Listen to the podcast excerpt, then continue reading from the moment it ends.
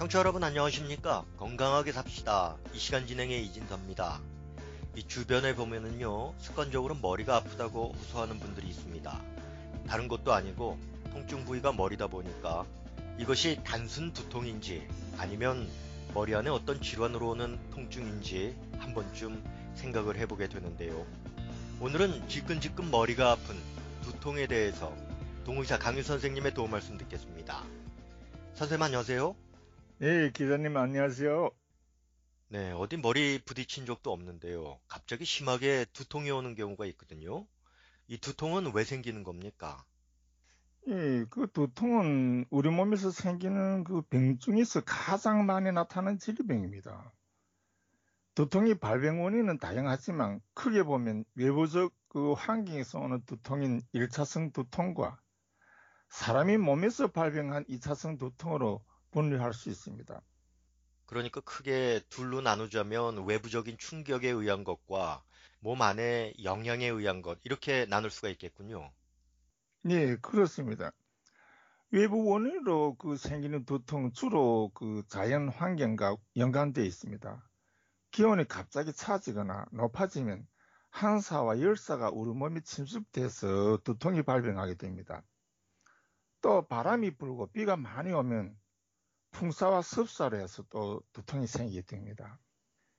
이렇게 자연 그 환경이 변화해서 오는 두통은 주로 감기 두통으로 분류됩니다.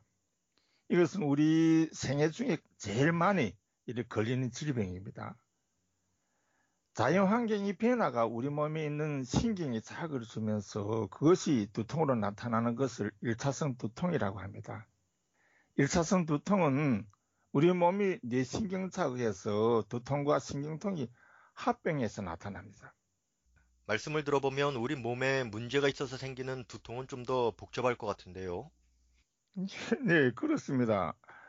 우리 몸에 있는 장기들이 병들어도 그 반응이 머리에 나타나면서 두통을 일으킵니다.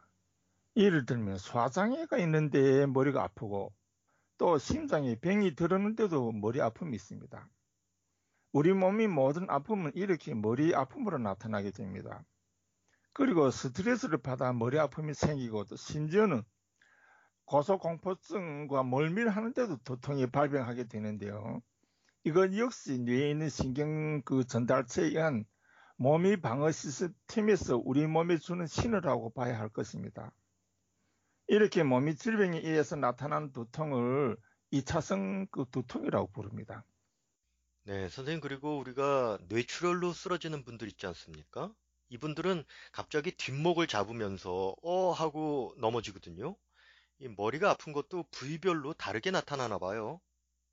네, 주로 많이 나타나는 두통은 편두통이고 그 다음은 머리 앞쪽이 통증이 있는 정두통, 머리 뒤쪽 부위에 오는 통증이 후두통으로 나눌 수 있습니다. 그렇다고 순서대로 나타나는 것은 아니고 질병 원인에 의해서 그 두통 부위가 틀리게 나타나게 됩니다. 제일 자주 보는 편두통은 감기, 두통과 3차 신경통이 기본 질병이 원인으로 됩니다. 다음은 후두통인데요. 혈압이 높거나 스트레스를 받아서 생기는 두통은 뒷목과 함께 뒷머리가 주로 아픕니다. 전두통은 눈이 질병과 코의 질병에 의해서 생기는데 이것은 눈과 코는 전두부의 위치에 있는 것과 연관됩니다.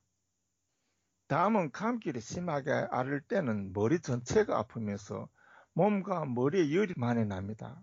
그리고 모든 전염병은 그 증상에 두통이 반드시 함께 합니다. 그런데 몸에 열이 없고 아무런 질병 증상이 없는데 머리가 아픈 것은 저체온으로 오는 두통일 수도 있습니다. 저체온이라고 하면은 그 추울 때 느끼는 그런 두통을 말씀하시는 건가요? 아닙니다. 정상 체온에서 나타나는 저체온을 말합니다. 상온에서 1도만 체온이 낮아도 혈액순환이 잘 안 되고 머리에 혈액 공급이 차질이 생기면서 두통이 발생하기도 합니다.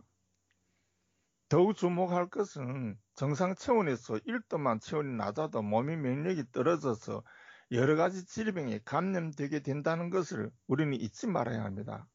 그리고 몸에 별 이상이 없는데 지속적으로 머리 전체가 아프거나 혹은 머리 어느 한 곳이 예민하게 아플 때는 뇌종양이 의심해야 합니다.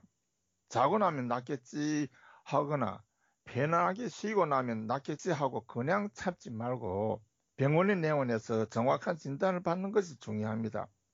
그리고 또 이제 자주 습관적으로 오는 두통 있지 않습니까? 늘 이렇게 머리가 아프다 이러는 분들이요. 어떻게 하면은 이런 증상이 좀 나아질까요? 네, 습관성 두통은 잘 낫지 않는 질병 중의 하나입니다.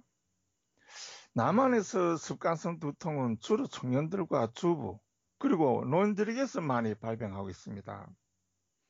청년들 경우에는 취업 문제와 인생 그 전반을 고민하면서 생기는 만성 그 뭐 두통을 제때 치료하지 않아서 습관성 두통으로 발전하게 되고 노인들 경우에는 노인성 질병 때문에 발병하는 것도 있지만 주로 우울증에서 그 습관성 두통이 발병하는 사례가 많습니다. 이 여성들이 호소하는 두통에는 어떤 공통점이 있겠습니까? 네, 주부들과 여성들에게서 많이 나타난 질병인 냉증과 저체온증에 의해서 혈액순환에 안 되어서 습관성 두통이 발병하는 것입니다. 여성은 남성과 달리 혈압이 낮고 심장이 작기 때문에 몸을 따뜻하게 해야 합니다. 몸이 따뜻해야 혈액순환이 잘 되고 혈액순환이 잘 되면 또 저체온 증상도 사라지고 냉증도 없어질 수 있습니다. 이런 그 증상에는 약을 이용하지 않고 그 몸만 따뜻하게 해도 질병을 뛸수 있습니다. 그리고 이렇게 습관성 두통으로 앓는 사람들은 무조건 운동을 해야 합니다. 운동을 해야 혈액순환이 잘 되고 몸의免疫력이 높을 수 있습니다. 그리고 이 두통이 있으면은 잠을 자기도 참 힘든데요. 예, 머리가 아프면 누구나 잠을 쉽게 잘 수 없습니다. 사람이 잠을 잔다는 것은 육체적인 피곤을 풀기 위한 것만 아닙니다. 육체적인 피로는 곧바로 정신적인 피로이기 때문에 반드시 잠을 제대로 자야 몸 전체의 피곤이 풀리게 됩니다. 그런데 머리가 아프면 뇌 신경이 예민하게 해서 잠을 이룰 수 없게 합니다. 신체적으로 너무 그 피곤하면 잠을 자지만 깨면 개운치 않고 머리가 띵하게 아프면서 정신이 나지 않습니다. 이건 수면 부족으로 오는 증상인데 그 원인은 뇌신경 피로가 풀리지 않아서 생기는 머리 아픔이라고 생각합니다. 이렇게 단순 머리 아플 때는 도탕약을 사용해서 머리 아픔부터 없애야 정상적인 수면을 취할 수 있지만 2차성으로 오는 두통은 그 질병이 몸에 있기 때문에 질병 원인을 치료해야 그 정상적으로 수면을 할 수 있습니다. 말씀을 나누다 보니까 이제 마칠 시간이 됐는데요. 두통에 관한 그 민간 요법이 있으면 좀 소개를 해 주시죠. 네, 두통이 여러 가지 유형이고 여러 가지 원인으로 발병하는 것만큼 그것을 치료하는 방법도 수다하게 많습니다. 오늘은 단순 두통 때 약을 사용하지 않고 두통을 치료하는 방법에 대해 말씀드리려고 합니다. 열이 나는 두통과 전염병에 의한 두통, 그리고 혈압에 의하여 오는 두통에는 치료 그 효험이 적거나 없다는 것을 먼저 말씀드립니다. 치료 방법은 우리 손에 있는 치밀인 합곡혈입니다. 이 혈은 엄지와 식지 사이를 누르면 시큼하고 아픕니다. 여기를 볼펜으로 아프게 2분간 제압합니다. 한쪽 손이 끝나면 다른 쪽을 개수해서 눌러주는데 이렇게 한 번에 3, 4회 하루 여러 차례 합니다. 이렇게 합곡혈 제압이 끝나면 옆머리에 있는 태양혈을 같은 방법으로 제압합니다. 이 제압 방법은 일반적인 신경성 두통에서는 치료 효과가 많이 나타나는 민간요법입니다. 다음은 스트레스를 받아 가슴이 답답하면서 머리가 아플 때는 팔목 안쪽 손금에서 이렇게 이지, 손가락으로 이지되는 것을 제압하면 저리고 시큼한 증상이 나타나는데 여기를 내관혈이라고 합니다. 내관혈은 심장으로 오는 가슴 답답한 증상과 두통, 그리고 소화가 되지 않고 속이 더부룩한데 사용하는 명침혈입니다. 이것은 반대편 손가락으로 2, 3분간 제압하면 가슴이 시원해지고 속이 더부룩한 것이 없어지면서 머리 아픔도 사라집니다. 선생님 오늘 말씀 감사합니다. 네, 고맙습니다. 건강하게 삽시다. 오늘은 여러 가지 두통에 관해서 전해드렸습니다. 지금까지 도움 말씀에는 동의사 강윤 선생님, 진행에는 저 이진섭입니다. 고맙습니다.